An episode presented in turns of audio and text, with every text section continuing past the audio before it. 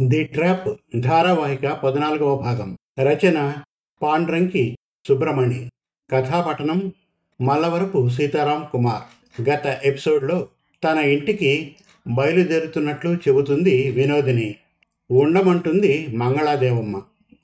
ఆఫీస్కు బయలుదేరుతున్న పరమేశ్వర్ని ఆపి తమతో గుడికి రమ్మంటారు కుటుంబ సభ్యులు.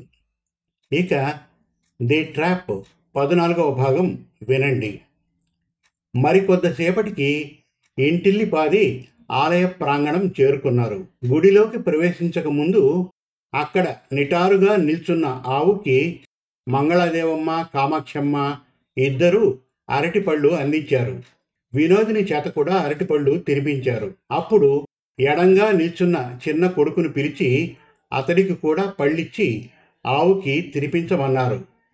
అప్పుడు ఆ సమయాన ఎవరూ ఎదురు చూడని దృశ్యం చూసి వేదమూర్తి విస్తుపోయినట్లు నిల్చుండిపోయాడు. విశ్వం భార్య సువర్చలతో ఎదురొచ్చి నేనెలా ఇటువంటి సమయంలో ఇలా ఊడిపడ్డానని తెల్లబోతున్నావా? రాబోకు దరి రాబోకన్నట్లుగా చూడకు. మంచి రోజు. అందరము గుడిలో కలుసుకుందామని మాటల సందర్భంలో కామాక్షి చెప్పిందిలే. మాతో పాటు వసంత కూడా వచ్చిందిలే. నువ్వొకసారి చూసి దీవించాలిగా? అందుకే తీసుకువచ్చాను. ఆడపిల్ల తండ్రిని నువ్వు ఎడంగా ఉన్నట్లు నేను ఉండలేనుగా? ఆ మాట విన్న వెంటనే వసంత వెళ్ళి వినాయకం వేదమూర్తుల కాళ్ళకు నమస్కరించింది. వేదమూర్తి నోట మాట పెగలడం లేదు. తెలిసి గుడికి వచ్చాడంటున్నాడు. మరి పరమేశ్వరికి వినోదినికి జత చేరబోతున్నారన్నది తెలిసే వచ్చాడా? అతడికంతా అగమ్య గోచరంగా ఉంది. ఏమని చెప్పాలో ఎలా స్పందించాలో తెలియక భార్య కామాక్షమ్మ వైపు చూపులు సారించాడు. భర్త చూపుల్లోని అర్థాన్ని గ్రహించిన కామాక్షి అక్కడ కొన్న పూజా దినుసులు అత్తగారికి అందించి వేగంగా అక్కడికి చేరుకుంది. వచ్చేసావా వదిన? వసంత ఏది? అని పరామర్శిస్తూ సువర్చలతో చేతులు కలిపింది. నాజుగ్గా సన్నటి బంగారు తీగలా నిల్చున్న వసంత తట్టున తేరుకుని కామాక్షికి నమస్కరించింది. నమస్కారం స్వీకరిస్తూ కామాక్షమ్మ భర్త వైపు తిరిగింది. అదేమిటి అలా చూస్తున్నారు? మీకు తెలియపరచకుండానే పెద్ద పెద్ద కార్యాలు చేస్తున్నా అనే? ఇందులో పెద్ద కార్యమేది లేదులేండి. మీ చిన్ననాటి స్నేహితుడేగా? మొన్న ఏదో మాటల సందర్భాన మన గుడి దర్శనం గురించి ప్రస్తావించాను. వీలుంటే వచ్చి మనతో కలవమన్నాను కూడా. ఇదంతా తమ మాతృమూర్తికి చెప్పే చేశానులేండి. ఇంతకీ భార్యాభర్తలిద్దరూ అంత దూరం నుండి ఎందుకు వచ్చారో తెలుసా? ఇంతకు ముందు మన ఇంటికి రెండు మూడు సార్లు వచ్చి వెళ్ళారు కానీ పరమేశ్వర్ని పవన్ని కమలాన్ని చూశారు కానీ ఇంతవరకు మన కామేశ్వరరావుని చూడనే లేదట. అదొక కొరతగా తయారైంది వాళ్ళకు. అంటూ దూరాన గుడి రథం వద్ద నిల్చొని తమ్ముడు పవన్తో కబుర్లాడుతూ ఉన్న పెద్ద కొడుకుని గొంతెత్తి పిలిచింది. ఒరే పెద్దోడా విశ్వం అంకుల్ గారు సువర్చల ఆంటీ గారు పలకరించడానికి వచ్చారు. ఓసారి ఇద్దరినీ పలకరించి ఆశీర్వాదం తీసుకుని వెళ్ళరా. నువ్వొక్కడివి వస్తే చాలరా. తల్లి గొంతు విని కామేశ్వరరావు తమ్ముణ్ణి అక్కడే ఉండమని చెప్పి పరుగున వచ్చి విశ్వం దంపతులిద్దరికీ నమస్కరించాడు. సారీ అంకుల్ మీరు వచ్చినప్పుడల్లా నేను ఇంట్లో ఎక్కువసేపు ఉండలేకపోయాను. షాపు నుండి కబురిస్తే వెళ్ళిపోయి ఉంటాను సారీ షాపు వ్యవహారాలన్నీ నేనే చూసుకుంటాను. నాన్నగారికి వత్తాసుగా.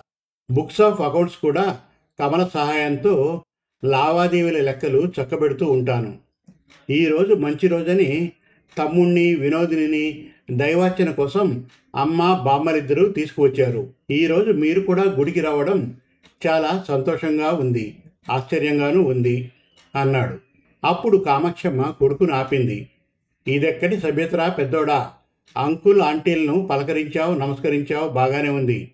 మరి వాళ్ళతో పాటు వచ్చి కొందనపు బొమ్మలా నిల్చున్న వసంతను పలకరించవా? చిన్నబుచ్చుకోదు? ఆ మందలింపు విన్నంతనే కామేశ్వరరావు జర్కింగుకి లోనయ్యాడు. వసంతను సమీపిస్తూ నొచ్చుకుంటూ అన్నాడు. సారీ నేను మిమ్మల్ని చూడలేదు. పూజకు ఏర్పాట్లు చూస్తూ అలా ఉండిపోయాను. అన్నాడు. ఇట్ ఈజ్ ఓకే రావు గారు కానీ ఇన్నిసార్లు సారీలు చెప్తారేమిటి? అసలు మీరేం తప్పు చేశారని? నిజానికి నేనే మీకు పెక్కు సారీలు చెప్పాలి అందామె. అతడు విస్తుపోయాడు. మీరా నాకా? అన్నట్లు చూస్తూ. అవును నేనే మీకు సారీ చెప్పాలి. ఎందుకంటే నేను మీ ఇంటికి రెండు మూడు సార్లు వచ్చాను కానీ మిమ్మల్ని పలకరించకుండానే వేడి నీళ్ళు పోసుకున్నట్లు వెళ్ళిపోయాను అంది. ఆ మాటకు కామేశ్వరరావుతో పాటు అందరూ నవ్వేశారు. నవ్వుతూ మనసును అనుకుంది కామాక్షమ్మ. మాటకారి తెలివైన మాటకారి. ఎక్కడున్నా ఎటువంటి చిక్కు వచ్చి పడినా బ్రతికి బట్ట కట్టేసుకొని బయటపడిపోతుంది. ఇలా అనుకుంటూ ఆమె వాళ్ళ సంభాషణకు రక్తి కట్టేలా అంది. ఇకనే ఇద్దరికీ పరిచయం అయిపోయిందిగా ఇక కలిసి గలగలా నవ్వుకోవడమే మిగిలింది. మీరిద్దరూ అలా చుట్టూ తిరిగిరండి పువ్వులు కొనుక్కురండి. పురోహితుడు వచ్చి పిలుస్తున్నట్లున్నాడు. త్వరగా వెళ్ళండి. ఇప్పుడు వేదమూర్తికి చాలానే అర్థమైనట్లు తోచింది. తనకు తెలియకుండానే తన వెనుక చాలా తతంగమే సాగుతున్నట్లు అనిపించింది. ఇంటి ఆడాళ్ళ పెద్దరికమా? మొత్తానికి విశ్వం కూతుర్ని తమ ఇంటికి కోడలు పిల్లగా పంపించడానికి కంకణం కట్టుకున్నట్లున్నాడు. మరి అతడి జీవన సహచరి సువర్చల మాటేమిటి? విద్యావంతురాలు సీనియర్ స్కూల్ టీచర్ అయిన సువర్చల కూతుర్ని తక్కువ మోతాదును చదువుకున్న కామేశ్వరరావునికి ఇవ్వడానికి ఒప్పుకుందా? ఒప్పుకోక ఏం చేస్తుంది? కట్టుకున్న భర్త అంత పట్టుదలతో ఉన్నప్పుడు ఇక సూటిగా విషయానికి వస్తే తనలో తనకు కుటుంబంలో తనకే తెలియని ఉదాత్తమైన గుణాంశమేదో ఉందేమో. లేకపోతే తనకంటే ఎత్తున మనుగడ సాగిస్తూ ఉన్న ఇద్దరు చిన్ననాటి మిత్రులు తమ కన్న కూతుళ్ళను తమ ఇంటికి ఎందుకు కోడలుగా పంపడానికి పోటీ పడతారు? వాళ్ళ వాళ్ళ సామాజిక ఆర్థిక స్థాయిని పరిగణనలోకి తీసుకుంటే వాళ్ళకు తగు స్థాయిలో ఉన్న సంబంధాలు దొరకవు. ఒక విధంగా చూస్తే వెతకబోయిన తీగలు కాళ్ళకు అలా అల్లనల్లన అంటుకుపోవడం చూస్తుంటే ఇదంతా ఒక పొడుపు కథలా లేదు. ఎప్పుడో నిర్దేశించబడ్డ దైవ నిర్ణయంలా తోచడం లేదు. ఇదిలా సాగుతూ ఉండగా అత్తా కోడళ్ళిద్దరూ కలిసి ఏర్పాటు చేసిన అర్చనలు విఘ్నాల తొలగింపు నేపథ్యంలో సాగిన గుడి ప్రత్యేక పూజలో ఎదురు చూడని సంఘటన మరొకటి జరిగింది. పురోహితుడి ధార్మిక సలహాతో పరమేశ్వర్ వినోదిని ఇద్దరు గర్భగుడి ముందు మాలలు మార్చుకున్నారు. పరమేశ్వర్ ముఖం ముడుచుకోకుండా కళ్ళు పెద్దవి చేసుకోకుండా కిమ్మనకుండా పురోహితుడు చెప్పినట్లు వినోదిని మెడన భవ్యంగా మాల వేయడం ఇంటి పెద్దలందరికీ ఆమాంబాపతు ఆశ్చర్యం కలిగించింది. ఇక రాబోవు వివాహ మహోత్సవం తనకు తప్పదని అది గురి తప్పని వికర్ణుడి బాణమని బాగానే తెలుసుకున్నాడేమో పరమేశ్వర్. కానీ పెద్దల ఆదేశాలను భవ్యంగా పాటిస్తున్న అతడి మనసున మరొకటి కూడా తగిలి దూసుకుపోయింది. ఇరు కుటుంబాల పొసగమికి అంతుబట్టని సామాజిక ఆర్థిక అగాధానికి పొడసూపబోయే ట్రైలర్ ఆరంభమయ్యే సమయం ఇదేనేమో. కొందరికి చెప్తే అర్థం కాదు. అనుభవిస్తేనే బోధపడుతుంది. రాచ మర్యాదలకు ఆశపడితే ఎదురొచ్చే అవమానాలకు జాతకం చూసే పురోహితులు లెక్క కడతారు ఇక వాస్తవానికి వస్తే తమ కుటుంబానికి ఇక అవమానాలకు లెక్కే ఉండదేమో.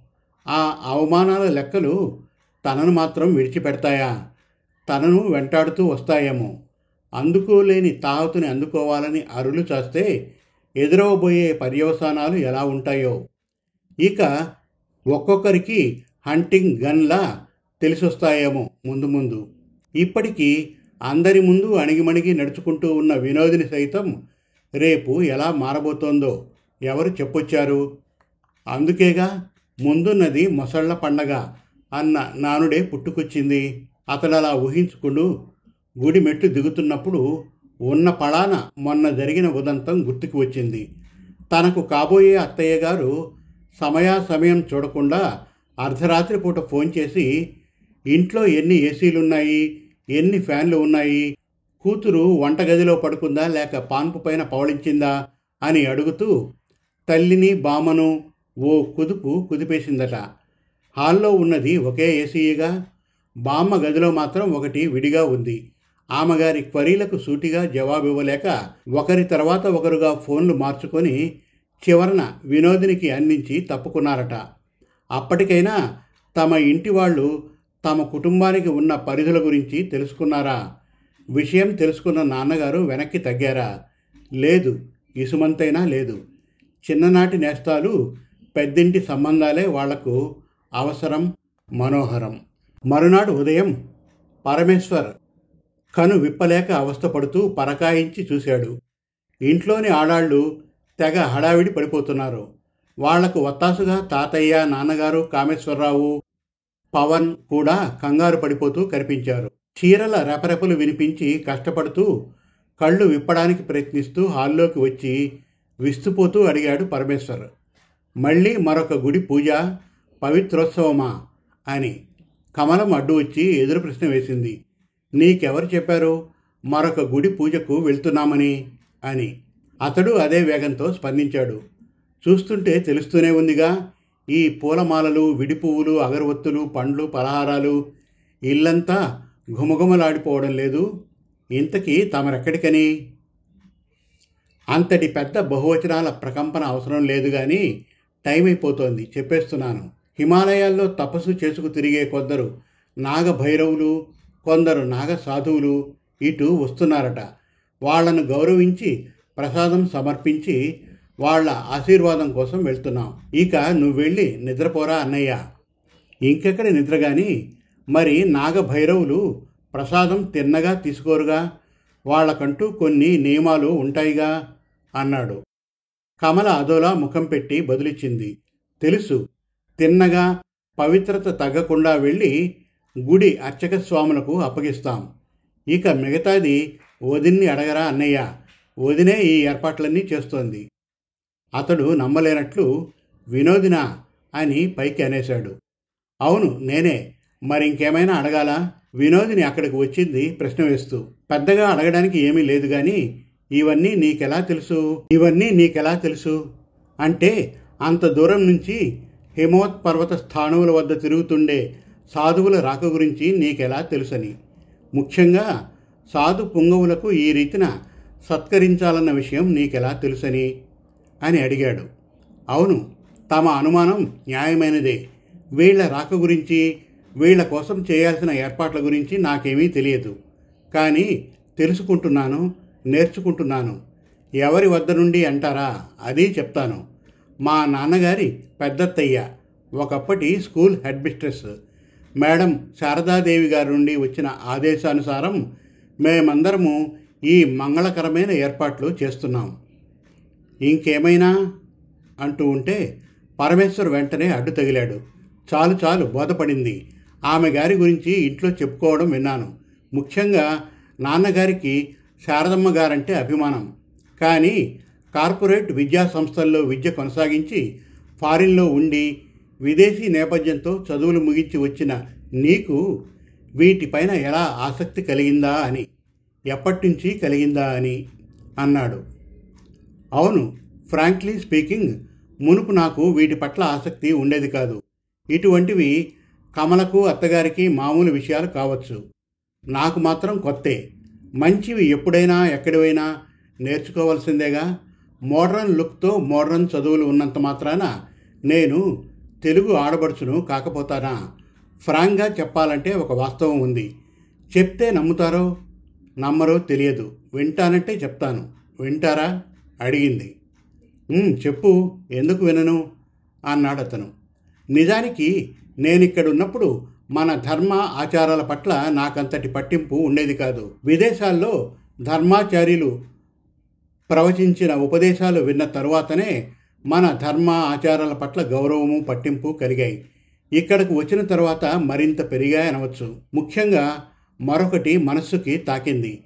అక్కడికి వెళ్ళిన తర్వాత అంతర్మథనానికి లోనయ్యాను. భారతదేశంలో మన వాళ్ళు పాటించే ఆచారాల్లో ఆనవాయితీల్లో మన రూట్స్ అణిగి ఉన్నాయని చెప్పిందామె. దానికి స్పందనగా అతడు తలూపుతూ అన్నాడు మోడ్రన్ లుక్తో మోడ్రన్ చదువులు సాగించిన అంత మాత్రాన మీకు మన భారతీయ ఆచారాల పట్ల పట్టింపులు ఉండవని అనలేం కదా? ఎంతైనా నువ్వు తెలుగు గడ్డపైన పుట్టిన ఆడపడుచువేగా? మీరలా అనలేదు. వాస్తవమే. కానీ మీ చూపులు మాత్రం మరోలా చూస్తున్నాయి. మరి దేన్నో సూచిస్తున్నాయి. ఇప్పుడని కాదు. నేనిక్కడికి వచ్చినప్పటి నుంచి అలాగే ఉన్నాయి. తమ చూపులు గిరగిరా తిరుగుతూ అంది. అతడు ఏమీ అనలేదు. లోపలికి కదిలాడు. వినోదిని ఆపింది. అలా ఉన్నపాటున కదిలిపోతే ఎలా మహాశయ? అదుగో అక్కడున్న పూల గంపను అందించి వెళ్ళండి. ఇక మాటలు పెంచుకోవడం ఎందుకని? అతడు ఆమె మాట ప్రకారం పూల గంపను తెచ్చిచ్చి ముందుకు కదులుతూ చటుక్కున ఓసారి వెనక్కి తిరిగి చూశాడు. A woman with a sharp brain and with a sharp tongue. అతడలా ఊహాగానం చేసుకుంటూ గది గుమ్మం వద్దకు వచ్చేటప్పటికి కేరింత వంటి గొంతు వినిపించింది. హాయ్ వసంత వచ్చేసావా? What a great surprise. ఇంత పెందలకడే నువ్వు రావనుకున్నాను. పరమేశ్వర్ వద్దనుకుంటూనే ఓరగా చూశాడు. పట్టు చీరలో మెరిసిపోతూ ఉన్న సువర్చల ఆంటీతో వసంత నవ్వుతూ వచ్చి వినోదిని కమల్ని కౌగిలించుకుంది. ఒక్క క్షణంలో అందాల అలలు సంతోష నాదాలు ఇంటిని ఆహ్లాదకరంగా ఆక్రమించుకున్నాయి. ఇక పైన తమ ఇల్లు ఆడాళ్ళ ఉనికితో ఆడాళ్ళ రాజ్యంగానే మారిపోతుందేమో. మరి మొగాళ్ళ సంగతేమి కాను? అలా అనుకుంటూ అటువైపు చూసేటప్పటికీ కామేశ్వరరావు ఇంటి గడపకు కట్టిన తోరణాల మాటన నిల్చుని ఎవరూ చూడబోరన్న ధీమాతో కళకళ నవ్వుతూ మాట్లాడుతూ ఉన్న వసంతను కన్నార్పకుండా చూస్తున్నాడు. అతడికి తెలియకుండానే లోలోన ఆనందం ఉప్పెనలా కలిగింది. కనిపిస్తూ ఉన్న శకునం ఇంటికి కుటుంబానికి శుభ సూచకమే. ఎప్పుడెప్పుడు మంగళకర కార్యం ఎప్పుడు ఎలా జరుగుతుందో ఇప్పటికిప్పుడు చెప్పడం సులభ సాధ్యం కాకపోవచ్చు. కానీ అక్కడ అన్నయ్య వసంత కాకతాళీయంగానైనా ఒకరినొకరు చూపులతో పలకరించుకోవడం శుభ సంకేతం కాకపోతే మరొకటేమిటి? అనుకున్నాడు. ఇంకా ఉంది. ది ట్రాప్ ధారావాహిక పదహైదవ భాగం త్వరలో. మరిన్ని చక్కటి కథల కోసం వెబ్ సిరీస్ కోసం కవితల కోసం మన తెలుగు కథలు డాట్ కామ్ విజిట్ చేయండి. Thank you